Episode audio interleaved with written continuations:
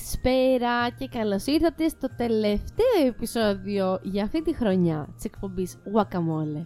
Είμαι η Δέσποινα. Και εγώ είμαι η Αναστασία. Και αυτό είναι το τελευταίο, όπως είπε και η Δέσποινα, επεισόδιο αυτής της σεζόν.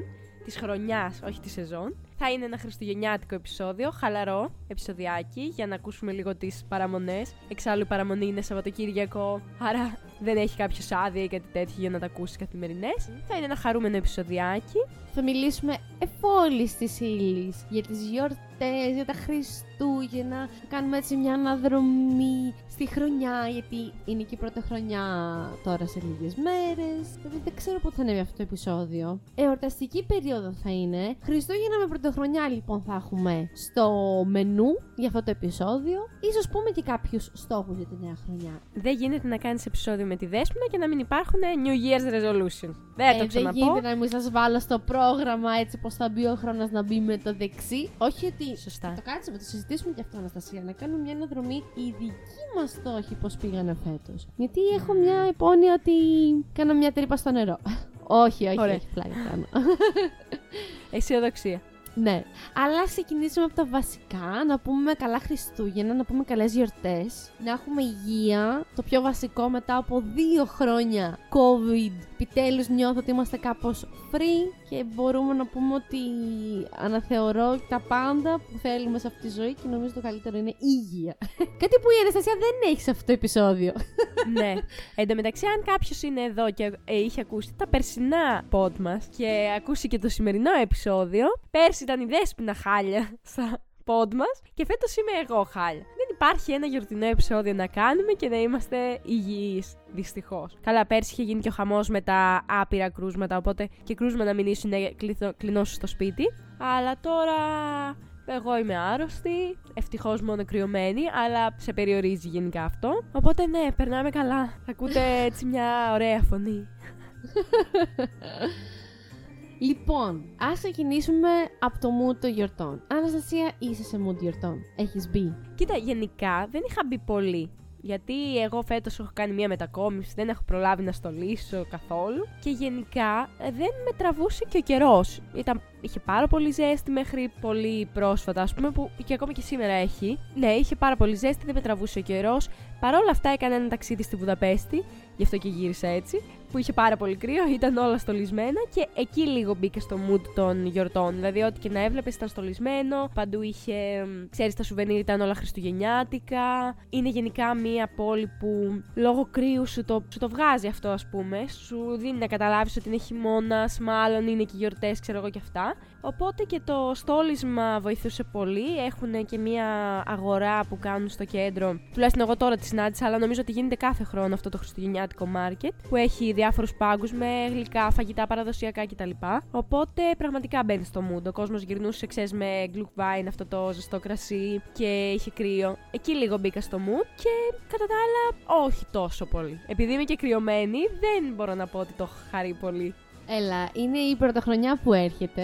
Θα γιορτάσεις καλά με το που φύγει το μπούκομα, με το που φύγουν όλα. Η αλήθεια είναι ότι ένα ταξίδι κοντά στις γιορτές, γενικά μέσα στο μήνα του Δεκέμβρη που είναι όλα στολισμένα, είναι φανταστική ιδέα. Γενικά, ακόμη και στην Ελλάδα να πας, που έχω πάρα πολλούς γνωστού που πήγαν σε διάφορα μέρη μέσα στο Δεκέμβρη. Και μόνο που είναι έτσι λίγο πιο στολισμένα, πιο μεγάλη πόλη, βλέπεις τον κόσμο που πηγαίνει από εδώ, μουσικές, τα φαγητά. Αν πας και σε μια χώρα που έχει και χιόνια, νομίζω είναι το ultimate. Είναι το κερασάκι στην τούρτα. Καλά, Γιατί σίγουρα, η αλήθεια ναι. είναι ότι η κλιματική αλλαγή σε εμάς δεν καταλάβαμε κρύα. Τώρα έχει μια εβδομάδα που έπεσε η θερμοκρασία. Αλλά και αυτό μ- μην πούμε και σε τιμές παγετού. Το μη... Καλά, το ναι. μείον. Βασικά, όχι, μείον δεν έχω δει ακόμη στο αμάξι και βράδυ που γυρίσαμε από Θεσσαλονίκη δεν έχει πιάσει μείον. Όχι, ρε. εσύ. Εγώ πήγα στην ε, Βουδαπέστη την τελευταία μέρα, ήταν μείον 1 και αίσθηση μείον 6. Ωραία. Δηλαδή, μιλάμε, ναι. Και η ξεναγό μας είχε πει ότι κάποια χρονιά είχε φτάσει μέχρι μείον 20. Όμορφα. Δηλαδή, αυτοί οι άνθρωποι δεν, δεν ξέρω πώς την παλεύουν εκεί πέρα. Και έχει στο Λύκειο το δικό μας εδώ πέρα στο χωριό που πήγανε Πράγα η 7 ημέρη τώρα μέσα στα Χριστούγεννα. Τι όμορφα, Πλάκα τι κάνεις. έξυπνο. Βέβαια, βέβαια. Νομίζω τους χιόνισε και λίγο. Λογικό. Και εμείς έλεγε μια μέρα θα χιονίσει, αλλά τελικά δεν χιόνισε. Αλλά ήταν έτοιμο για να χιονίσει, σίγουρα. Πάλι καλά να λέμε, γιατί σου χαλάει όλη την εμπειρία. Είναι ωραίο το χιόνι να κάθεσαι να το βλέπεις. Αν είναι να περπατήσεις, να μετακινηθείς, να έχεις ποδαρόδρομο, να πρέπει να γυρίσεις όλη την πόλη με τα πόδια και να είσαι μες στο κρύο και να γλιστράς, ε, δεν είναι η καλύτερη εμπειρία, σίγουρα. Καλά, σίγουρα. Και είναι η αλήθεια ότι όντως το ταξίδι σε βάζει στο mood και δεν χρειάζεται να πας στο εξωτερικό, όπως είπες. Υπάρχουν πάρα πολλά ορεινά μέρη στην Ελλάδα, τα οποία νομίζω ότι για αυτή την εποχή πραγματικά είναι ό,τι καλύτερο. Γενικά το να κάνεις μια μικρή απόδραση, νομίζω, πριν τις γιορτές, σε, σε βάζει πολύ σε mood εορταστικό. Γενικά δεν είμαι υπέρ του να πηγαίνεις τόσο πολύ ταξίδι τις ημέρες των εορτών, δηλαδή Χριστούγεννα, Πρωτοχρονιά, ξέρω εγώ και εκεί κοντά, γιατί νομίζω ότι αυτές οι μέρες είναι λίγο πιο οικογενειακές. Ναι, και εμένα αυτό μου βγάζουν τα Χριστούγεννα. Μου βγάζουν αυτή την οικογενειακή θαλπορή και όχι απαραίτητα ξέρεις οικογένεια να είσαι με τα παππούδια, οικογένεια να είσαι με όλους τους δικούς σου ανθρώπους. Ναι, ό,τι ναι. ονομάζεις οικογένεια. Δηλαδή, αν ήσουν και εσύ, Αναστασία, εδώ πέρα τώρα το Χριστούγεννα και ήμασταν όλοι μαζί μια παρέα, θα ήμασταν οικογένεια. Θα ήμασταν οικογένεια. Καλά, σίγουρα. Όχι, γενικά με τους ανθρώπους που θέλεις να περάσεις, ρε παιδί μου. Γιατί εντάξει, φαντάζομαι ότι ένα ταξίδι δεν μπορείς να πας με όλους τους ανθρώπους που θέλεις και να μεταφέρεις εκεί το ρεβεγιόν σου. Ξέρω εγώ, αν μπορεί να το κάνει κάποιος, είναι ευχάριστο. Αλλά νομίζω ότι πάντα. Εντάξει, ταξίδι πας με κάποιους από όλους τους ανθρώπους. Δεν, δεν βολεύει πάντα με όλους. Όχι, δεν γίνεται. Αλλά ναι, τα ταξίδια είναι ωραία. Και εγώ πήγα ένα ταξιδάκι στις αρχές του μήνα που με έβαλε σε Christmas mood γιατί ήταν πάρα πολύ όμορφα στολιμε- στολισμένη η Ρόδος. Είχαν κάνει το δημαρχείο φούλα μπιόνια από πάνω μέχρι κάτω και ένα φανταστικό δέντρο. Και είχαν κάνει μετά σε ένα κτίριο έτσι μακρόστενο τα περιγράμματα από τα παράθυρα, από τα ντουβαράκια. Ήταν σαν gingerbread house όλο στολισμένο με φωτάκια. Γενικά φανταστικό. Ναι, μου άρεσε πάρα πολύ. Ήταν βέβαια Χριστούγεννα και είχε ζέστη. Αλλά εντάξει. Καλά, πήγε στη Ρόδο. Μπήκαμε. Ναι. Αυτό. Μπήκαμε σε, στο εορταστικό κλίμα όμως κατευθείαν. Επίσης, εμένα μου αρέσει να στολίζω νωρίς. Και αυτό με βάζει σε Christmas mood. Το δεντράκι συνήθως το κάνω ή πριν μπει ο Δεκέμβρης, όπως έκανα τώρα, ή την πρώτη εβδομάδα. Δηλαδή δεν πρόκειται να το αφήσω και πιο μετά. Θέλω να το χαρώ, ούτε να το ξεστολίσω θέλω μετά γρήγορα. Θέλω να μένει εκεί με τα λαμπάκια του συνέχεια, να ξυπνάω, να το βλέπω. Όχι το βράδυ ανοιχτά λαμπάκια να κοιμάστε. Σημείωσε εδώ πέρα, please. Και η συμβολή της μαμάς Δέσπινα. Ναι, πρέπει. Τώρα θα μου πεις τα λαμπάκια πλέον δεν είναι αυτά τα πυρακτόζε που ζεσταίνονται, είναι λεντάκια, δεν είναι ζεστά. Όχι, δεν ξέρεις ποτέ τι θα βρέχει κυκλώσει, το πολύμπριζο, η πρίζα. Δεν, δεν χρειάζεται. Δεν χρειάζεται, παιδιά. Το πήραμε και το μήνυμά μας. Το στόλισμα γενικά, ε, κάτι που αυτό που είπες έλειπε φέτος από σένα γιατί είχες χίλια μύρια να ασχοληθείς στις αρχές του Δεκέμβρη, είναι νομίζω το πιο σημαντικό πράγμα για να μπεις σε mood. Να μπεις κατευθείαν σε εορταστικό κλίμα. Και εγώ το δεντράκι το λατρεύω. Δεν είμαι από, αυτό, από αυτούς που στολίζουν στις 15 Νοέμβρη, ας πούμε. Γιατί το είδα πολύ φέτος. Και ειδικά φέτος που δεν ήταν και ο καιρός για να σε βάλει σε mood. Μου φαινόταν ακραίο. Ρε εσύ πώς γίνεται φέτος στόλισαν όλοι πιο νωρίς από ποτέ; Και όχι απλά Ναι, οι- δεν ξέρω. όλοι ξέρεις, οι διάσημοι influencers κτλ. Έβλεπα την κουτσή Μαρία στο Instagram να ανεβάζει δεντράκι 5 Νοεμβρίου, δεντράκι 3 Νοεμβρίου. Γιατί; Ε, δηλαδή μετά υπάρχει κορεσμός, το μπουχτίζεις. Πάρε το, Ε, δεν ναι. γράψει το μετά. Μέχρι 7 Ιανουαρίου που θα το βγάλεις, ισχύει. Κοίταξε, νομίζω ότι γενικά στολίζουν πιο νωρίς αυτοί που έχουν παιδιά για να το δουν και να το χαρούν και κάποιο που μπορεί να τρελαίνεται πραγματικά με τα Χριστούγεννα. Ξέρω εγώ, δεν ξέρω. Όχι, όχι. Φέτος ήταν αυτό. Δεν ξέρω, δεν, είπα- δεν έχει υπάρξει προηγούμενο τόσο νωρίς. Νομίζω κάθε Φέτος χρόνο πραγματικά, και ναι. νωρίτερα. Μπορούμε και τα Χριστούγεννα. Μπορούμε βασικά να μην το ξεστολίζουμε και καθόλου. Νομίζω ότι απλά ο κόσμος το είχε ανάγκη να μπει σε ένα mood θετικό. Γιατί όπως είπες και εσύ, είναι η πρώτη χρονιά μετά από τον COVID που είμαστε κάπως free, ας πούμε. Γιατί και πέρσι τα Χριστούγεννα ήμασταν free, αλλά επειδή ήμασταν, παρά ήμασταν free, έγινε ο κακός χαμός με τα κρούσματα και πήρε μπάλα πολλά πράγματα. Και μετά ο κόσμος κλείστηκε κτλ. Οπότε νομίζω ότι το να στολίσεις έτσι νωρίς δείχνει την ανάγκη του κόσμου να πάρει ένα θετικό συνέστημα. Δεν ξέρω, αυτή τη χαρά που σου δίνει το δέντρο. να το ζήσει παραπάνω για όλες τις χρονιές που το έχασε. Ε, ναι. Επίσης, τα εορταστικά γλυκά. Δεν θα μπει σε μούντα Αναστασία να δεν φας μελομακάρονο. Έφτιαξες Α, μελομακάρονο. καλά. Έφτιαξα μέσα στο χαμό προφανώς και έφαγα κιόλας. Δεν θέλω να συζητήσουμε για το κουραμπιές μελομακάρονο. Πάλι, Α, νομίζω το θα έχουμε μαλώσουμε. συζητήσει. Όχι, όχι. Δεν χρειάζεται. Η νίκη είναι ξεκάθαρη. Μελομακάρονο. Έτσι, μελομακάρονο. Αλλά να πω εδώ ότι έχω φάει πολύ καλούς κουραμπιέδες. Δηλαδή, προφανώς, άμα μου δώσεις να επιλέξω, θα φάω πιο εύκολα μελομακάρονο. Αλλά και ο κουραμπιές έχει το κάτι τη του. Δηλαδή, το καταλαβαίνω. Δεν έχω φάει κανέναν φέτος. Δεν έφαγε ακόμη. Εγώ έφαγα. Όχι. Αυτή την εβδομάδα έφαγα τους πρώτους. Γενικά νομίζω δεν επιλέγω να φάω. Δηλαδή, μπορεί να, έχω, να ας πούμε και τα πέρυσι, τα περσινά Χριστούγεννα να φάγα έναν, μπορεί και κανέναν. Μπορεί, μπορεί και να μην έφαγα κιόλας. Δεν. Μελομακάρονο for the win. Ναι, ναι, ξεχωρίζει. Ξεχωρίζει αυτό το μελάκι, το πορτοκαλάκι, το γαριφαλάκι. Είναι, είναι. Ε, άλλο είναι κάτι πράγμα. διαφορετικό, ρε. Εντάξει, τώρα κουραμπιές είναι λίγο πιο. Δεν ξέρω. Ε, ναι. Πώς θα περάσεις τις γιορτές; Άρρωστη. Έλα, μωρέ. Sad. Θα είσαι μια χαρά. όχι, όχι. Πλάκα κάνω. Ήδη, ήδη είσαι πολύ καλύτερη, είσαι απλά ένα μπούκομα.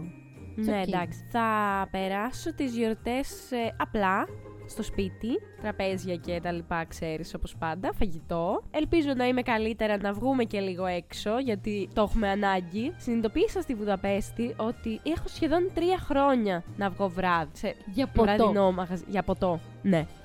Γιατί θυμάμαι ότι είχα βγει το Φεβρουάριο του 20 και το Μάρτιο του 20 βγήκαμε, ε, μπήκαμε σε καραντίνα. Και από τότε πήγα στη Βουδαπέστη ξανά για ποτό. Μιλάμε με κόσμο, έτσι. Τώρα το να πάω σε ένα αυτό να Καλοκαίρι. κάτσω σε μια. Το καλοκαίρι θα έχουμε βγει, έχουμε βγει πολλές Μμ, φορές. ναι, για αυτό. κοκτέιλ. Αλλά σε κλειστό μαγαζί βράδυ και εγώ, έχεις δίκιο, νιώθω ότι έχω να βγω πάρα πολλά χρόνια. Είναι σχεδόν τρία χρόνια. Σκέψου δεν είχα καν εορταστικά ρούχα. Δηλαδή είχα, αλλά δεν είχα κάτι καινούριο. Ε, και πήγα προφανώς. τώρα πριν δύο εβδομάδες και αγόρασα, γιατί θα κάνουμε κι εμείς αύριο τραπέζι ρεβεγιόν. Και λέω, δεν γίνεται να βγω πάλι με απλά μια μάλινη μπλουζίτσα και ένα κολάν. Θέλω να βάλω ένα εορταστικό ρούχο. Μια φουστίτσα. Μια μπλουζίτσα, ένα ποκαμισάκι. Κάτι της. Και σκεφτόμουν μετά πάλι καλά. Δεν είναι για να βγω, γιατί δεν έχω παπούτσια. Δηλαδή, εκτός από γόβες, που δεν πρόκειται να βάλω γόβες, έχουν πεθάνει για μένα, bye bye. Δεν έχω παπούτσι εκτός από το μποτάκι για έξω. Ε, Ένα βραδινό παπούτσι. Δεν Ναι. έχω. Είναι σοκ. Ε, κοίταξε, θέλει ακόμα και στο σπίτι, αν θα κάνεις κάποιο ρεβεγιόν, θέλεις ρε εσύ την περιποίησή σου να καταλάβεις ότι είναι κάτι διαφορετικό από όλες τις υπόλοιπες μέρες. Σίγουρα. Και το να.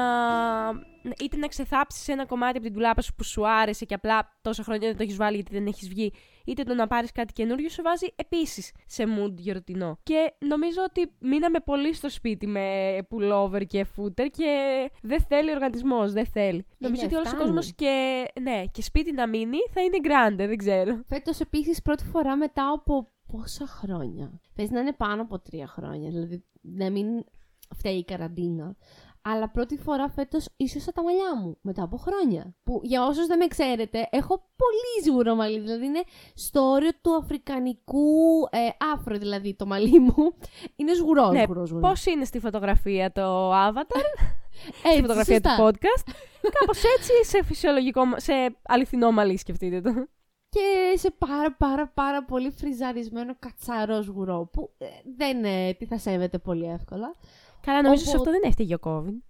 Ε, ναι, αυτό θα πω ότι. Εντάξει, είχε υπάρξει και αυτό πάλι που λέμε ένας κορεσμός παλιά στην εφηβική Ναι. μου ηλικία που απλά το ίσονα κάθε μέρα. Και το ίσως φέτος μετά από χρόνια, γιατί απλά ήθελα κάτι να αλλάξει όμορφα πάνω μου. Δεν είμαι τόσο του make-up, του βαψίματος κτλ.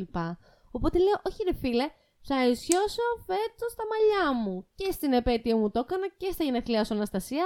Θα το κάνω και τώρα για την παραμονή σου. Νομίζω ότι εδώ είναι μια ωραία ιδέα να δώσουμε μια, κάποιες ιδέες για ρεβεγιόν. Όσον αφορά το styling. Α, και όσον αφορά το styling θα μπορούσαμε, αλλά εγώ έλεγα γενικά ιδέες πώς να τα περάσεις. Α, αλλά ναι. και όσον αφορά το styling νομίζω ότι δώσαμε τη γνώμη μας. Γίνεται grande, παιδιά.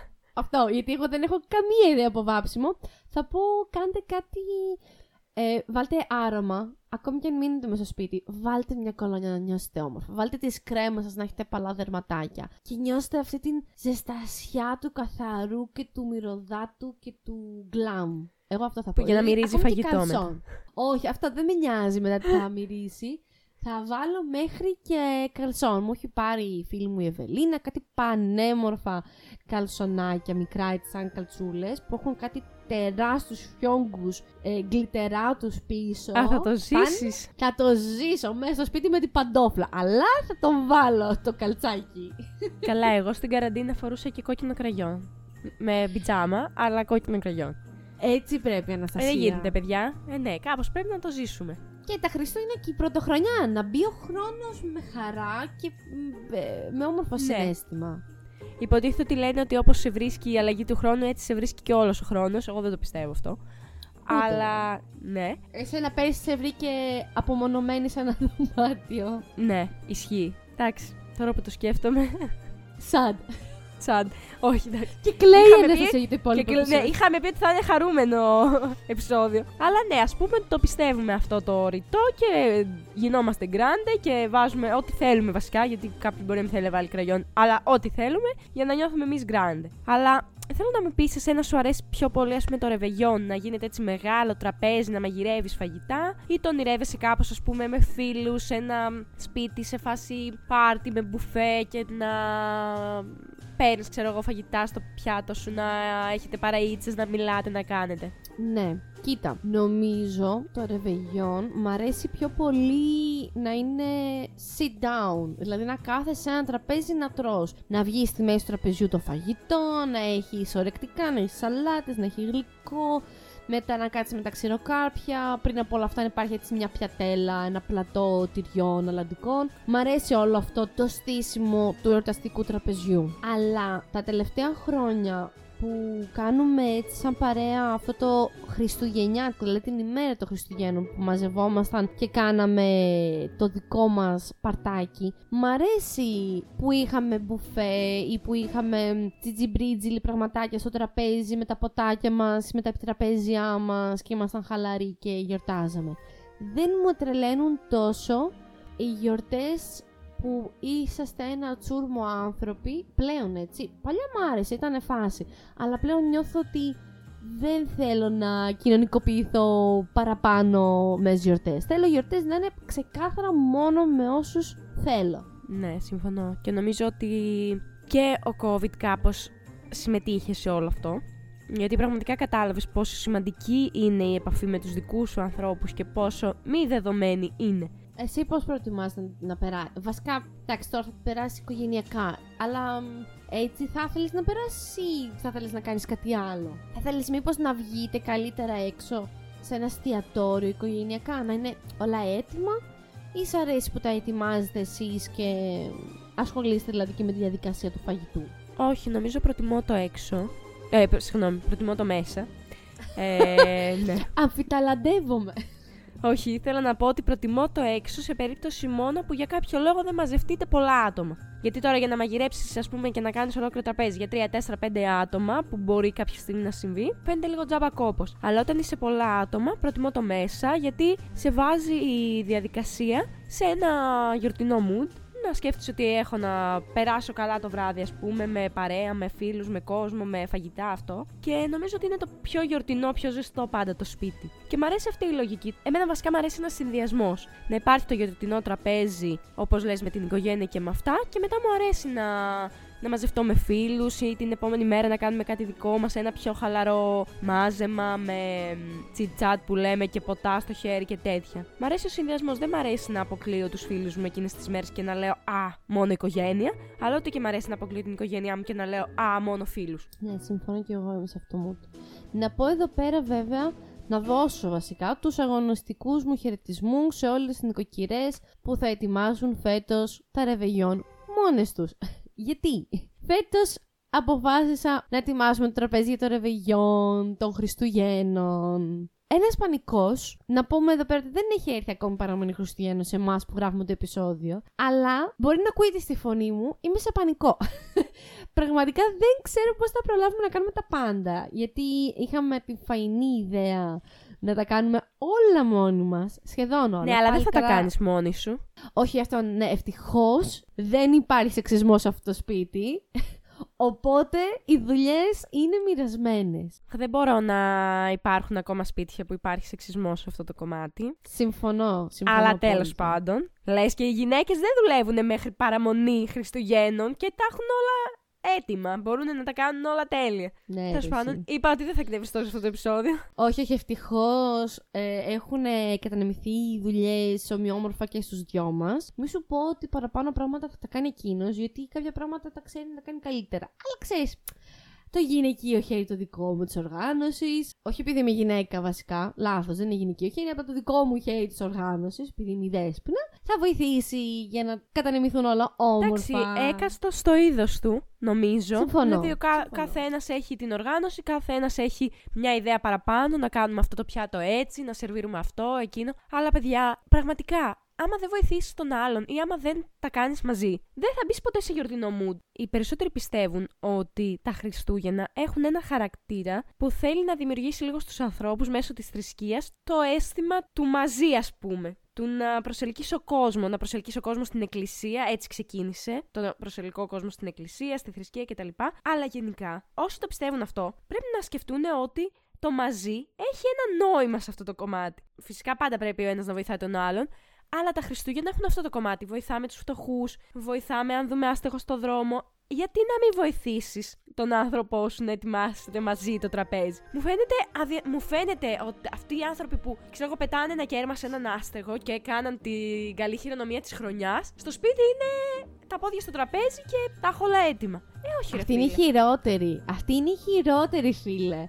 Που και καλά, εγώ είμαι πολύ έτσι μεγάλος και δίνω χρήματα και δεν τα έχω ανάγκη. Ναι, μας ανήκει ο κόσμος. Τέλος πάντων, νιώθω ότι είναι παλιό αυτό, θέλω να πιστεύω. Ότι τα νέα παιδιά δεν είναι έτσι. Για παράδειγμα, εσείς που είστε σε αυτή την ηλικία και συγκατοικείτε και αποφάσισατε να κάνετε το τραπέζι μαζί, θέλω να πιστεύω ότι σε αυτή την ηλικία τα περισσότερα ζευγάρια είναι κάπως έτσι. Θέλω να ελπίζω ότι αλλάζει με την ηλικία, αλλά Αναστασία δεν θέλω να στεναχωρήσω. Νομίζω ότι είναι στον άνθρωπο και όχι στην ηλικία. Καλά είναι στον άνθρωπο σίγουρα, γιατί πολύ μεγαλώσαμε και σε τέτοια σπίτια. Όχι εμείς, ευτυχώς. Αλλά πολλοί άνθρωποι μεγάλωσαν. Η γενιά των γονέων μας και των παππούδων μας είχαν αυτή την ας πούμε. Νοοτροπία. Τέλος πάντων, ναι. Ναι, είναι νομίζω ξεκάθαρα στον άνθρωπο, αν και όντως η νέα γενιά δείχνει να εκτιμάει την ισότητα. Παρόλο που βλέπω στους περισσότερους νέους δεν έχουν ιδέα από μαγειρική. δηλαδή το delivery και το μαγειριό ε, ακμάζει στις μέρες μας. ναι.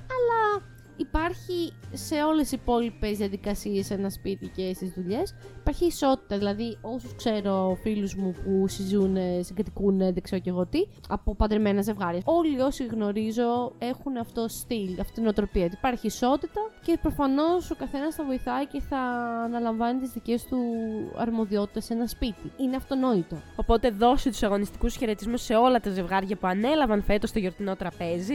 για Ελπίζω να, να είναι δώσεις την ζευγάρια. ελπίδα. Αυτό, για να δώσεις την ελπίδα ότι τα κάνουν οι άνθρωποι μαζί και δεν παρατάει ο ένας τον άλλο. Επίσης, μια πάρα πολύ ωραία ιδέα που την είχαμε κάνει πέρσι σαν παρέα, Αναστασία, άμα θυμάσαι, είναι το να φέρει στις γιορτές ο καθένας ένα πιάτο από μόνος του. Δηλαδή, πέρσι είχε Το φέρει η κλασικό πάρτι Αναστασία- ρεφενέ. Αυτό. Είχε φέρει η Αναστασία ένα ταψί μεγάλο, έτσι να πυρέξ, σουφλέ. Είχαμε κάνει εμείς κοτόπουλο με πατάτες και γκρέιβι. Είχε φέρει η Ράνια μια μιλόπιτα. Δηλαδή, αυτό νομίζω ότι βοηθάει πάρα πολύ σε τέτοια γιορτινά τραπέζια, ειδικά όταν είσαστε πάρα πολλά άτομα. Δεν γίνεται δηλαδή να μαγειρέψεις για 10 ανθρώπους ένα νοικοκυριό. Δεν γίνεται. Πρέπει να κάνεις τρεις σαλάτες, πρέπει να κάνεις πόσα κρέατα. Πρέπει... Εκτός αν είναι ψιστήρι. Που εκεί έχεις μια ψισταρία και απλά πετάς, πετάς, πετάς πράγματα. Αλλιώς το να φέρει το κάθε νοικ- νοικοκυριό από μια πιατέλα φαγητό, πιστεύω βολεύει απίστευτα. Σου λύνει τα χέρια. Αυτό το είχαμε κάνει και πρόπερση που δυστυχώς δέσπινα εσεί δεν ήσασταν γιατί είχαμε την απαγόρευση από νομό σε νομό και εμείς παρόλο που είμαστε πολύ κοντά, άλλαζε ο νομός. Αλλά είχαν επιτρέψει τις μικρές μας όρξεις στο σπίτι μέχρι δύο οικογένειες, ξέρω εγώ. Και είχαμε μαζευτεί φίλοι και ο, ο καθένας είχε μαγειρέψει κάτι. Υπήρχε, ας πούμε, οι σαλάτες και κάποια ορεκτικά στο σπίτι που θα μας φιλοξενούσε και το γλυκό, ας πούμε. Και όλοι οι άλλοι πηγαίναμε κάτι. Και γενικά εκείνη τη στιγμή και λόγω καραντίνας και ήταν ωραίο γιατί ήξερε ότι θα μαζευτείς με τους δικούς σου φίλους, αλλά και σε προετοίμαζε γιατί όλο το υπόλοιπο διάστημα το έχεις περάσει μες στο σπίτι. Οπότε εκείνη τη στιγμή το να σκέφτεσαι ότι μαγειρεύεις για κάποιον και να μα- θα μαζευτείς με την παρέα σου ήταν πάρα πολύ. Σε έβαζες σε πολύ γιορτινό mood. Ναι, ήταν ωραίες εκείνες οι μικρές αποδράσεις με παρέες και πρέπει να συνεισφέρουν όλοι. Ό,τι μπορεί ο καθένας να κάνει. Μια σαλάτα, μια σαλάτα. Δηλαδή δεν χρειάζεται να κάνεις γαλοπούλα με γέμιση, δεν ξέρω κι εγώ τι. Ε, Κάτι ναι, ή αν απλό. κάποιο ξέρει να μαγειρεύει, να βοηθήσει το τραπέζι. Να το στρώσει. Αυτό. να το- Αυτό. Δουλειές υπάρχουν, παιδιά. Δουλειές υπάρχουν. Α, αρκεί να θες να βοηθήσεις. Είναι πολύ ωραία όλα αυτά τα γιορτινά μαζέματα κτλ. Απλά είναι ωραία για να τα χαρίσει με τους δικούς σου ανθρώπους. Όχι να σου βγαίνει ο τάκος, με συγχωρείτε, από την κούραση και μετά εσύ να μην το ευχαριστιέσαι. Γιατί είναι αυτό ότι βλέπουμε, ας πούμε, παλιά μοτίβα οικογενειών που η μαμά πάντα έτρεχε να τα μαζέψει όλα. Γιατί δεν θέλουμε εμείς να απορρίψουμε τη δουλειά που έκανε η γυναίκα νοικοκυρά στις παλιές οικογένειες. Η μαμά νοικοκυρά που ασχολιόταν με το σπίτι ήταν μια full time εργασία, γιατί ασχολόταν με τα παιδιά, ασχολόταν με το σπίτι, ασχολιόταν με τη μαγειρική, ασχολιόταν με τα πάντα. Ήταν πραγματικά full time εργασία. Και είναι. Πολλές γυναίκες ακόμη το κάνουν. Καλά, τώρα που. Ναι, και τώρα που κάποιες γυναίκες δουλεύουν και ταυτόχρονα είναι υπέρ full time, αλλά ναι. Και μετά έβλεπες εκείνες τις γυναίκες οι οποίες νιώθω ότι ποτέ δεν καθόντουσαν να φάνε, πραγματικά. Απλά στρώναν το τραπέζι, έφερναν συνέχεια, πώς λένε, περιποιούταν τον, τον υπόλοιπο κόσμο και αυτές δεν τρώγαν ποτέ. Και έχω πολύ χαρακτηριστική εικόνα στο μυαλό μου. Αυτές οι μανάδες απλά τρώγαν τα περσεύματα, κουρασμένες full στο τραπέζι από όλη την ημέρα και από όλες τις ημέρες γενικά, και δεν το είχαν χαρεί ποτέ. Και είναι πάρα πολύ κρίμα για αυτές τις γυναίκες. Ναι, είναι πολύ sad. Και ακόμη γίνεται. Εμένα η μαμά μου κάθε φορά που μαγειρεύουμε και τρώμε, π.χ.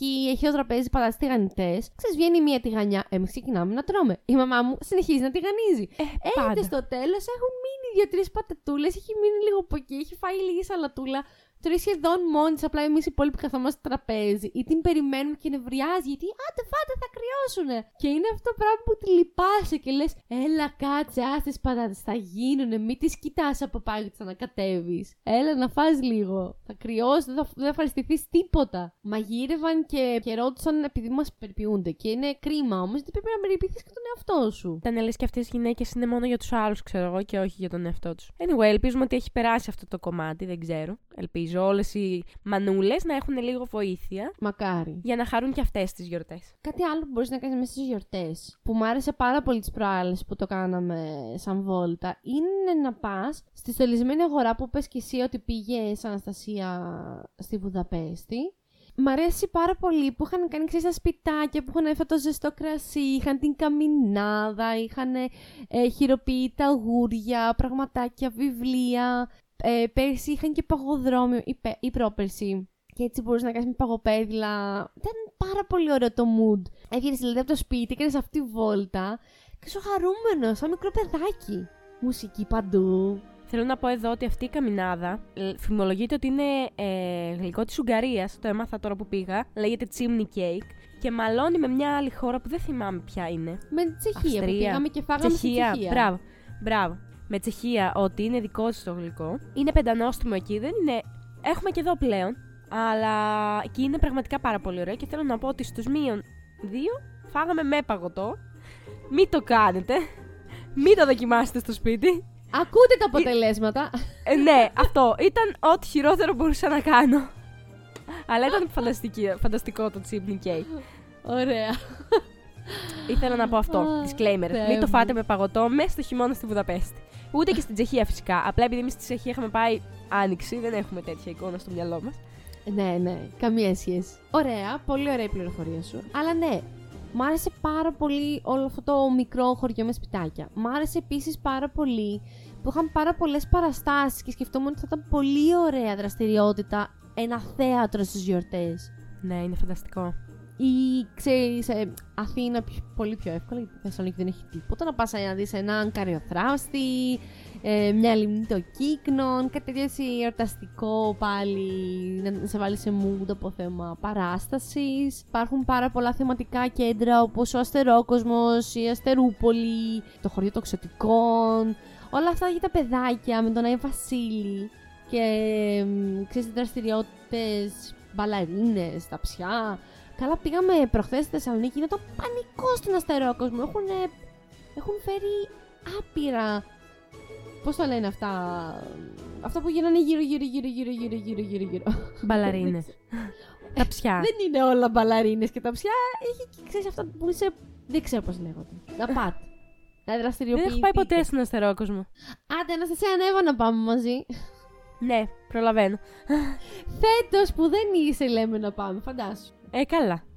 Περιμένουμε να δούμε πάντα. πότε θα λείπεις για να πάμε.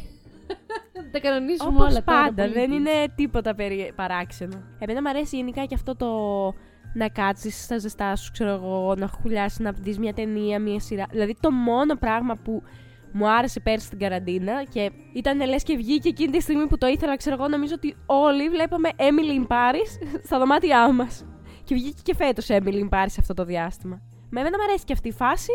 Ναι, αλλά να το κάνεις με παρέα, όχι απομονωμένος σε ένα δωμάτιο. Είναι πάρα πολύ ωραίο αυτό το, το μάζεμα σπίτι με λαμπάκια, το δέντρο. Εγώ έχω καθιερώσει ένα. Ε, Πώς το λένε πλέον. Μια συνήθεια. Ε, ένα έθιμο θα το κάνουμε πλέον. Δεν ξέρω πώς να το ονομάσω. Παζλ και Harry Potter. Με το που ανοιχτεί το χριστουγεννιάτικο παζλ και μπει η πρώτη ταινία του Harry Potter, είναι Χριστούγεννα. Τέλος. Αν και φέτος νιώθω πάρα πάρα πολύ στεναχωρημένη γιατί είχα πάρα πολύ δουλειά τον τελευταίο μήνα. Με αποτέλεσμα να μην προλάβω με τίποτα να τελειώσω ακόμη για Χριστούγεννα το χριστουγεννιάτικο παζλ μου. Οπότε αύριο θα πρέπει να μεταφερθεί κάπου σε ένα ασφαλές σημείο μέσα στο σπίτι, γιατί ακόμη είναι μισοτελειωμένο στα τραπεζαρία. Και πού θα πάμε! Τουλάχιστον όμως δεν παράτησε το έθιμο. Είμαι Απλά δεν ήδη πρόλαβες. στο τάγμα του Φίνικα και έχω κάνει το μισό πιστεύω. Λες να το τελειώσω σήμερα. Δώστε μου την ευχή σας. Θα σας γράψω κάτω στα σχόλια άμα θα το έχω τελειώσει. Γιατί θα το ακούσετε αυτό το επεισόδιο πολύ αργότερα. Λες να μην το έχω τελειώσει μέχρι τότε. και ελπίζουμε να το έχει Ελπίζω τελειώσει. μέχρι τότε να έχει τελειώσει αυτό το puzzle για να μην μείνει μέχρι την πρωτοχρονιά. Εγώ δεν έχω τέτοια εθιμοτυπικά ας πούμε πράγματα, αλλά μ' αρέσουν τα Χριστούγεννα να, να τα Και ζω. να πίνω στη σοκολάτα. Ισχύει. Αυτή τη στιγμή βέβαια πίνω μόνο τσάι. Αλλά έστω. Τώρα που ανέφερα την πρωτοχρονιά. Αναστασία Χριστούγεννα ή πρωτοχρονιά; Ένα δίλημα το οποίο δεν ακούγεται συχνά. Αλλά εμείς εδώ στην Ελλάδα, επειδή τα δώρα συνήθως τα παίρνουμε τα Χριστούγεννα, τότε έχει το Άγιο Βασίλης, πάντα ήμασταν σε δίλημα. Την πρωτοχρονιά έρχεται Ε, το ναι, Άγιο συγγνώμη, Βασίλης- έχεις Άγιος δίκιο. Το Βασίλης. παίρναμε την πρωτοχρονιά. πάντα εγώ ήμουν σε δίλημα άμα ευχαριστιέμαι πιο πολύ τα Χριστούγεννα ή την πρωτοχρονιά. Γιατί είναι, με- είναι Χριστούγεννα, wow, πανικός κτλ. Αλλά την πρωτοχρονιά παίρνεις τα δώρα. Οπότε τι; Δεν ξέρω, εγώ νομίζω μου αρέσουν πιο πολύ τα Χριστούγεννα. Γιατί είναι μια μέρα την οποία τη ζεις όλη την ημέρα. Δεν είναι ότι περιμένεις 12 η ώρα το βράδυ να γίνει κάτι ή μαγειρεύεις το απόγευμα για να τα έχεις έτοιμα το βράδυ. Είναι μια διαδικασία που ζεις όλη την ημέρα. Μπορεί να πας το πρωί κάπου, μια βόλτα, έναν ζεστό καφέ, κάτι, μετά να γυρίσεις, να ετοιμάσεις το τραπέζι ή ανάλογα. Αν είσαι καλεσμένος ή αν είσαι ο οικοδεσπότης, ξέρω εγώ. Ενώ την πρωτοχρονιά γενικά περνάει όλη μέρα και περιμένεις κάτι να γίνει το βράδυ. Μ' αρέσει πάρα πολύ η πρωτοχρονιά και για τα δώρα που λες και γιατί αλλάζει ο χρόνος και δεν ξέρω, πάντα μου δίνει μια αισιοδοξία η πρωτοχρονιά. Αλλά ναι, σαν μέρα νομίζω απολαμβάνω περισσότερο τα Χριστούγεννα. Εγώ νομίζω ότι απολαμβάνω πιο πολύ τα Χριστούγεννα ε, γιατί δεν νιώθεις ότι τελείωσαν οι γιορτές. Δηλαδή, ξέρεις Ισχύει. ότι θα έρθει τώρα, θα περάσει μια εβδομάδα που θα είναι όλη η εβδομάδα εορταστική, όλη η εβδομάδα χαρούμενη και με κλίμα ηρεμίας. Συνήθως δεν δουλεύεις και τόσο πολύ, είναι πιο χαλαροί οι ρυθμοί σε κάποιες δουλειές. Κάποιοι θα, θα, μου- θα με βρίσουν που θα ακούσουν αυτό το τέλειο και λένε, τι λες, ξέρεις τι πανικός γίνεται στα σούπερ μάρκετ που δεν προλαβαίνουμε να γεμίσουμε. Ναι, συμφωνώ. Κάποιοι όμως δεν δουλεύουν και καθόλου. Καλά, βλέπω ναι, και, ναι, βλέπω και στα e-shops αυτούς που ασχολούνται γενικά με τη διαφήμιση, με, τα, με τις Τα μεταφορικές, courier, εκεί γίνεται ναι, χαμός. Ναι, είναι κάποιες δουλειές οι οποίες είναι οι χειρότερες μέσα στις γιορτές. Απλά συνήθως, νομίζω η πλειοψηφία είμαστε λίγο πιο χάλαρα ανάμεσα σε Χριστούγεννα και Πρωτοχρονιά. Εκείνη η εβδομάδα δηλαδή σου μένει μόνο το χριστουγεννιάτικο πνεύμα. Και μετά έρχεται η Πρωτοχρονιά που είναι φανταστική. Εκείνη η βραδιά είναι η καλύτερη. Με τα δώρα, με τα ξενύχτια. Είναι πολύ πολύ ωραία. Αλλά μετά νιώθω μια μικρή κατάθλιψη εγώ κάθε χρόνο. Γιατί τελειώσαν οι διακοπές, τελειώσαν οι γιορτές. Συνήθως ξέρεις ότι μένουν και λίγες μέρες μέχρι να ξεστολίσεις.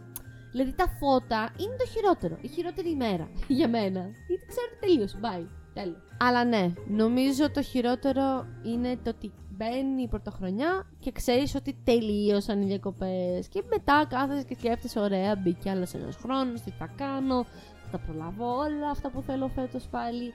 Είσαι βέβαια με αισιοδοξία στην αρχή ότι New Year, New Me. Αλλά δεν ξέρω ρε παιδιά, δεν ξέρω. Βλέπεις και τη χρονιά που πέρασε και κάθεσαι και να λογίζεσαι πόσα έκανα φέτος από όλα αυτά που είχα πει. Εγώ είχα πει φέτος ας πούμε ότι θέλω να διαβάσω πολλά βιβλία. Δεν διάβασα πολλά βιβλία, παρόλο που έχω και Kindle, δεν διάβασα. Οπότε απέτυχα. Εντάξει, κάποια πράγματα στο, στα resolutions έχουν να κάνουν γενικά με το καθημερινό πρόγραμμα. Α πούμε, για παράδειγμα, δεν θέλω να πω δικαιολογίες. Αν είχες χρόνο μισή ώρα να σκρολάρει το κινητό, προφανώς είχες να διαβάσεις το βιβλίο. Αλλά πάντα όταν είσαι όλη τη μέρα και γυρνάς από τη δουλειά και έχεις λίγη ώρα για ξεκούραση το βράδυ, ξέρω εγώ, δεν μπορείς να κάνεις κάτι που δεν σου βγαίνει εκείνη τη στιγμή και θα το κάνεις με το ζόρι. Γιατί τα βιβλία είναι φανταστικά, πρέπει για μένα να διαβάζουμε άπειρα βιβλία, αλλά αν είσαι κουρασμένος, μπορεί εκείνη τη στιγμή να μην σου βγαίνει. Αν δεν είσαι άνθρωπος που εκφύσεις προτιμάς τα βιβλία, ας πούμε. Είναι αυτό το ότι όταν διαβάζω ένα βιβλίο, θέλω να είμαι εκεί προσιλωμένη και συνήθως όταν πηγαίνω για ύπνο και κάθομαι στο κινητό και βλέπω YouTube, γιατί δεν σκρολάρω τόσο, αλλά βλέπω YouTube, είναι το ότι ο εγκέφαλός μου δεν σκέφτεται. Απλά έχω τα μάτια μου ανοιχτά. Βλέπω το υπερπέρα μου. Μπορεί να κλείσουν κιόλας κάποια στιγμή, να κοιμηθώ. Να είναι το κινητό μου ανοιχτό, να μην πάρω χαμπάρι. Ενώ με το βιβλίο αυτό δεν θες να το κάνεις. Θε να είσαι εκεί, πορωμένος με την ιστορία, να μην χάσει κάποια λέξη, να μην κινηθείς με το βιβλίο να πέφτει πάνω σου. Θες να, να προσιλωθείς. Και είναι διαφορετικό σε αυτό το ε, κομμάτι. Καλά, σίγουρα. Εγώ γενικά, όπως είπα και στα περσινά pod μας, δεν κάνω New Year's resolutions. Δεν είναι κάτι που συνηθίζω. Ίσως θα έπρεπε. Νιώθω ότι θα μου άρεσε και νιώθω ότι θα με έβαζε και σε μια διαδικασία να έχω και να κοιτάω τους στόχους μου. Γιατί έτσι όπως περνάει η ζωή και οι μέρες, νιώθω ότι είναι πάρα πολύ εύκολο να χαθείς από το στόχο σου και να χρειάζεσαι κάτι να σε επαναφέρει. Α πούμε, είδα κορίτσια που ακολουθώ στο YouTube ότι βάλαν τα New Year's Resolutions και τα πετύχαν τα περισσότερα, ας πούμε. Και δεν ήταν να πάω ένα ταξίδι στη δράμα, ήταν στόχοι στόχοι. Ναι, κατάλαβα. Αλλά εντάξει, είναι και λίγο στο χαρακτήρα και λίγο στις υπόλοιπες συνθήκες που ζει ο καθένας. Δεν είναι το ίδιο εύκολο για όλους. Μου δίνει πάτημα αυτό που λες για να σε ρωτήσω το εξής. Κάνουμε αυτή την ανασκόπηση τώρα που τελειώνει η χρονιά. Βλέπεις το 2022. Περνάει μπροστά από τα μάτια σου. Εικόνες. Για πες, τι σου έχει μείνει, πώς ήταν η χρονιά, τι αίσθημα σου έχει βγάλει, αν θα άλλαζες Εντάξει, να αλλάξουν καταστάσεις δεν νομίζω να υπάρχει κάτι που να άλλαζες, γιατί σε έφερες σε αυτό που είσαι τώρα και είσαι καλά. Αλλά ναι, τι σου έχει αφήσει αυτή η χρονιά, τι θα ήθελες και δεν τα κατάφερες, ή τι σου έφερε που δεν το περίμενες σε καμία περίπτωση; Γιατί εγώ νομίζω ότι μπορεί να μην έβαλες New Year's resolutions όταν ξεκίνησε το 22, αλλά έκανες πράγματα που δεν τα περίμενες. Ναι, δεν ξέρω τόσο πολύ. Νιώθω ότι κοιτάω το 22 και δεν μου αφήνει κάτι. Δεν θέλω να είμαι αχάριστη. Όντως έκανα πράγματα που τα ήθελα μάλλον. Θα δείξει, δεν, κανείς δεν ξέρει. Αλλά νιώθω ότι κάπως με έφαγε το 2022.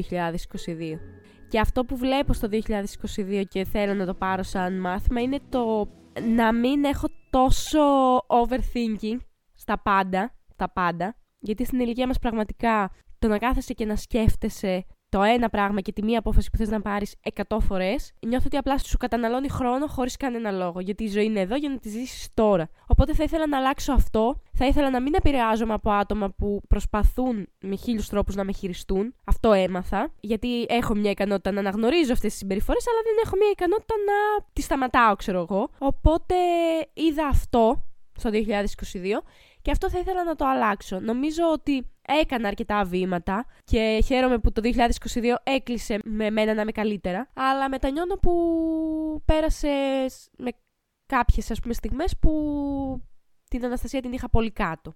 Και νιώθω ότι αυτό πρέπει να μας αφήνει κάθε χρονιά, ότι πρέπει να αγαπάμε τους γύρω μας και τον, να σεβόμαστε τους γύρω μας, αλλά πρώτα απ' όλα πρέπει να αγαπάμε και να σεβόμαστε τον εαυτό μας. Γιατί αν δεν σέβεσαι τον εαυτό σου, δεν θα σε σεβαστεί κανένας κανένας. Να σε σεβαστεί ο άλλος όπως εσύ τον σέβεσαι είναι μία ουτοπία. Μπορεί να είμαι 26 χρονών, αλλά πραγματικά νιώθω ότι ξέρουμε ότι θα μείνουν πάρα πολύ λίγοι άνθρωποι και πραγματικά να σε σεβαστεί κάποιος και να σε καταλάβει έξω από το μικρό κύκλο ας πούμε, που έχεις σε φίλους, οικογένεια κτλ.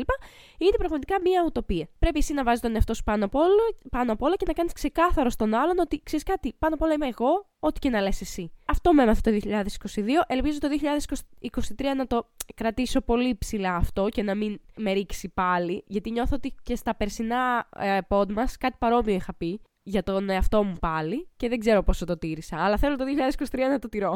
Και νομίζω ότι αν έχουμε αγάπη για τον εαυτό μας και αυτοεκτίμηση, όλα θα έρθουν όπως τα θέλουμε. σω με λίγο διαφορετικό τρόπο από ό,τι περιμέναμε, αλλά πιστεύω ότι όλα θα έρθουν όπως τα θέλουμε. Μακάρι. Μακάρι το πάθημα να έγινε μάθημα, να έρθει αυτή η χρονιά με την ψυχική ηρεμία και το self-love που αναζητούμε όλοι, πιστεύω. Γιατί όλοι πρέπει να αγαπήσουμε λίγο παραπάνω τους εαυτούς μας. Ναι, σίγουρα έγινε μάθημα και επίσης δεν θέλω να γίνω χάριστη. Δεν είχα κάποιο πρόβλημα υγείας. Εντάξει, ας πούμε, τον COVID τον πέρασα δύσκολα και μου άφησε κάτι. Α πούμε, αν θεωρήσουμε ότι πρόβλημα υγείας ήταν μόνο αυτό. Παρ' όλα αυτά, για μένα δεν ήταν κάποιο καινούριο πρόβλημα υγείας, απλά ο COVID το επανέφερε. Αλλά δεν θέλω να είμαι χάριστη, δεν είχα πραγματικά κάποιο πρόβλημα υγείας. Ούτε εγώ, ούτε κάποιος δικός μου, ούτε τίποτα.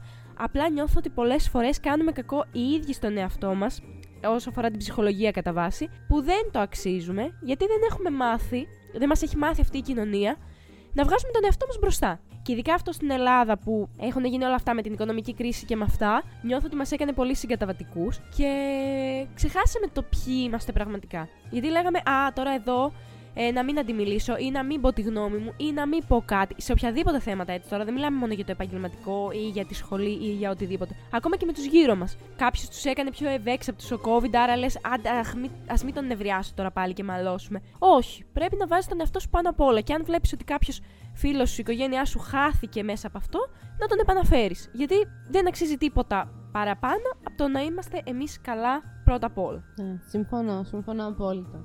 Εμένα το αίσθημα πάντως που μου άφησε το 22 είναι ότι όλα, μα όλα, μα όλα στη ζωή μας είναι ρευστά. Όλα μπορούν να αλλάξουν από εκεί που δεν το περιμένεις και τίποτα, μα τίποτα δεν μπορεί να μένει στάσιμο για πάντα και να σου προσφέρει σιγουριά κτλ. Νιώθω ότι αυτό ήταν το καμπανάκι που χτύπησε στα αυτιά μου φέτος. Είχα αυτή την ηρεμία την ψυχική, ότι όλα μπαίνουν με πρόγραμμα κτλ. Αλλά δεν είναι έτσι. Δεν είναι έτσι. Δεν μπορείς... Παιδιά, δεν ισχύει αυτό. Ναι. Δεν μπορείς να ορίσεις και να καθορίσεις και να είσαι σίγουρος για τίποτα. Για τίποτα. Περνάνε οι μέρες, παπ, παπ, παπ, παπ, Είναι αυτό που λες και εσύ πριν, δεν καταλαβαίνεις πότε πέρασαν. Εγώ δεν κατάλαβα πώς έχουμε τώρα Χριστούγεννα και γιορτές. Ναι, εντάξει. Γιατί άργησα να μπω και σε mood. Ήταν και η δουλειά που δεν μου άφηνε καθόλου χρόνο να ηρεμήσω όταν γυρνούσα στο σπίτι. Οπότε, καληνύχτα σας. Τέλος οι γιορτές, του χρόνου πάλι. Αλλά στη ζωή, ρε παιδί μου, αντιλαμβάνομαι ότι μπορούν να συμβούν τόσο απρόπτα, τόσο πολλά πράγματα που δεν μπορεί να φανταστεί το μυαλό μας. Που δεν μπορείς να περιμένεις ότι θα γίνουν. Και καλά και όχι. Οπότε δεν έχει κανένα νόημα να κάνεις New Year resolutions, γιατί πραγματικά δεν ξέρεις τι θα σου φέρει ο καινούριος χρόνος. Καλά, σίγουρα, ναι, δεν λέμε. Ναι, ναι, ναι, μπορεί να τα έχεις all, all planned out, όλα καταγεγραμμένα. Θα κάνω αυτό, μετά σε ένα μήνα θα είναι αυτό, εκεί, εκεί. εκεί. Ε, καληνύχτα σας. Ακουμπάει λίγο με αυτό που είπες, ότι πρέπει εν τέλει να σκέφτεσαι τον εαυτό σου. Να ζεις δηλαδή το σήμερα, που το είπαμε και σε ένα προηγούμενο επεισόδιο, με το κίνδυνο και με όλα αυτά. Πρέπει να ζούμε τη ζωή μας. Πρέπει να τη ζούμε στο full της. Να αδράζουμε και να παίρνουμε ό,τι καρπό και ό,τι πράγμα έχει να μας προσφέρει.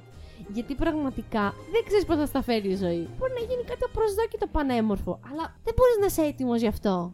Καλά, ναι, και δεν λέμε ότι το τι θα βάλεις εσύ New Year's resolutions, ότι θα γίνουν όλα έτσι όπως τα έχεις πει κτλ. Απλά όταν έχεις ένα στόχο και συνεπάγεται με αυτό που είπα πριν, ότι σαν πρώτο βήμα πάντα έχεις τον σεβασμό στον εαυτό σου και το να θυμάσαι ότι πρέπει να σεβαστείς εσένα, νομίζω ότι έχεις τη δύναμη να επαναφέρεις τα πράγματα για να καταλήξεις εκεί που ήθελες. Οπότε νομίζω ότι η δουλειά με τον εαυτό έχει να κάνει το, με το αν θα πετύχεις τα New Year's resolution οτιδήποτε και αν σου φέρει ο δρόμος σου, έτσι. Γιατί δεν είναι ποτέ όλα ρόδινα και όλα μπορεί να πάνε χάλια, αλλά πρέπει να, να δεις εσύ από ποια οπτική θα τα κοιτάξεις και τι θα κάνεις από εκεί και πέρα. Αλλά μην είμαστε και να με πάει το flow, το flow του καιρού και εγώ να μην κάνω τίποτα και απλά να φεθώ στην Αυτό, τύχη. Δεν υπάρχει κανένας λόγος να επαναπαυόμαστε σε οτιδήποτε και να λέμε εντάξει, μωρέ, θα το κάνω αύριο και Εκεί θα είναι μωρέ η Θεσσαλονίκη, θα πάω να δω αύριο τα λαμπάκια. Όχι, δεν ξέρεις αν αύριο θα έχεις χρόνο να πας. Μπορεί να τύχει οτιδήποτε. Να έχει κρύο, να έχει ομίχλη, να έχει πάγο και να μην μπορείς να πας. Να σου τύχει μια πρόταση για να βγεις για έναν καφέ στα μουδανιά και να. Δηλαδή, μην μεταφέρεις πράγματα από τη μία μέρα στην άλλη. Μην μεταφέρεις πράγματα που θες να κάνεις. Μην αφήνεις τον εαυτό σου άδειο. Γιατί πραγματικά δεν ξέρεις αν αύριο θα μπορείς να το κάνεις έτσι εύκολα και τόσο άνετα. Είδες κάτι που σου άρεσε πάρα πολύ. Είδες ένα βιβλίο που θες να το διαβάσεις και πεις Αχ, όχι, τώρα δεν θέλω να το πάρω, δεν έχω χρήματα. Εντάξει, λίγη οικονομία το παίρνεις γιατί τώρα το θες. Μετά μπορεί να μην το βρίσκεις. και να κλε. Και γενικά συζητούσαμε, ας πούμε, με μια παρέα ότι νομίζω ότι είναι ε, εποχές μετά από αυτό που έχουμε περάσει και με τον COVID, που ε, ρε παιδί μου, δεν πρέπει να συμβιβάζεις πάντα τα θέλω σου με τους γύρους σου, ας πούμε, γιατί εγώ δεν θέλω να πάω εκεί. Και δεν μιλάμε τώρα εγωιστικά, αλλά να πεις ότι ξέρεις κάτι, εγώ δεν είχα φανταστεί έτσι εκείνη την ημέρα. Θέλω να κάνω αυτό. Θέλεις και εσύ να το κάνουμε. Θέλεις να κάνουμε κάτι άλλο. Δηλαδή, συζήτηση και όχι πάντα να λες ναι, ναι, ό,τι θέλετε, ναι, ναι, ό,τι θέλετε, ναι, ναι, ό,τι θέλετε, γιατί η ζωή περνάει και δεν κάνεις ποτέ αυτό που θέλεις εσύ. Συμφωνώ. Και με εκνευρίζουν πάρα πολύ αυτοί οι άνθρωποι που δεν αποφασίζουν τον εαυτό του. Που πηγαίνουν στην ταβέρνα και λένε Ε, θα πάρω ό,τι θε... θέλετε, ό,τι θέλετε πάρτε. Δεν έχω, δεν έχω άποψη. Τι σαλάτα. Όχι, τι, ό,τι θέλετε, εγώ τα τρώω όλα. Ναι, πες την άποψή σου.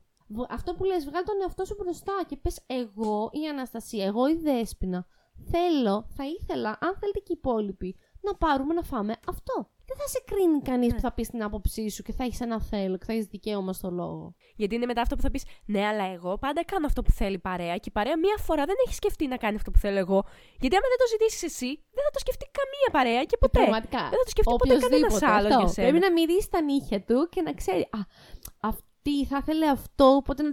Δεν, δεν, όχι, αυτά δεν είναι χαζά και παιδικά. Ε, είναι μια δικαιολογία που πάρα πολλοί άνθρωποι την ε, έχουν στην καθημερινότητά τους και είναι κρίμα να ζουν και να περνάνε οι μέρες και τα χρόνια με αυτό το mood, το ότι εγώ θα κάνω πίσω για να είναι όλοι οι άλλοι χαρούμενοι και εμένα θα με βάζω πάντα σε δεύτερη μοίρα. Δεν γίνεται αυτό. Ναι. Να το New Year's Resolution μας. Ακριβώς αυτό ήθελα να πω ότι εδώ νομίζω ότι μπορούμε να κλείσουμε με το να βάζετε όλοι στα New Year's Resolutions. Κάνετε ή δεν κάνετε. Νούμερο ένα, να σέβομαι τα θέλω μου. Εγώ ο ίδιος, εγώ, κανένας άλλος. Και μπορεί να τελειώνει και η λίστα εκεί. Γενικά, αν σας αγχώνει, μην το κάνετε ή αν σας βοηθάει κάντε το ή κάντε ό,τι θέλετε, να περνάτε τέλεια, να περνάτε με τους ανθρώπους που αγαπάτε, να κοιτάτε αυτές οι μέρες να σας γεμίσουν χαρά, ευγνωμοσύνη, αγάπη. Είναι μέρες που δεν χρειάζεται ούτε να έχουμε τοξικές συμπεριφορές, ούτε κακία, ούτε κοτσομπολιό, ούτε τίποτα, τίποτα, τίποτα, γιατί δεν μας χρειάζονται αυτά. Μπορούμε να λάμψουμε αυτές τις μέρες και όλες τις μέρες.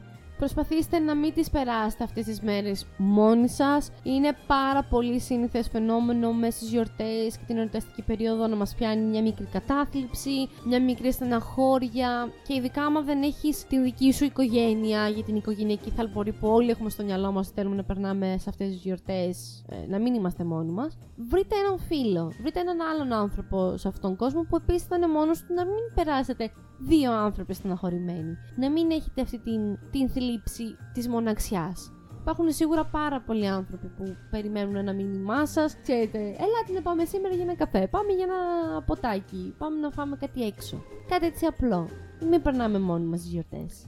Και μας ρίχνει ακόμη παραπάνω το mood. Αυτό ήταν το γιορτινό επεισοδιάκι. Να μας ακολουθήσετε στις πλατφόρμες που μας ακούτε, Spotify, Google Podcast, Apple Podcast, να μας ακολουθήσετε και στο Instagram, Guacamole Podcast, να έχετε καλές γιορτές, καλή χρονιά, να περάσετε υπέροχα και εμείς θα τα πούμε από το καινούριο έτος. Σε καινούριο επεισόδιο το 2023. Yeah! Και μέχρι τότε, τσάω! Τσάω!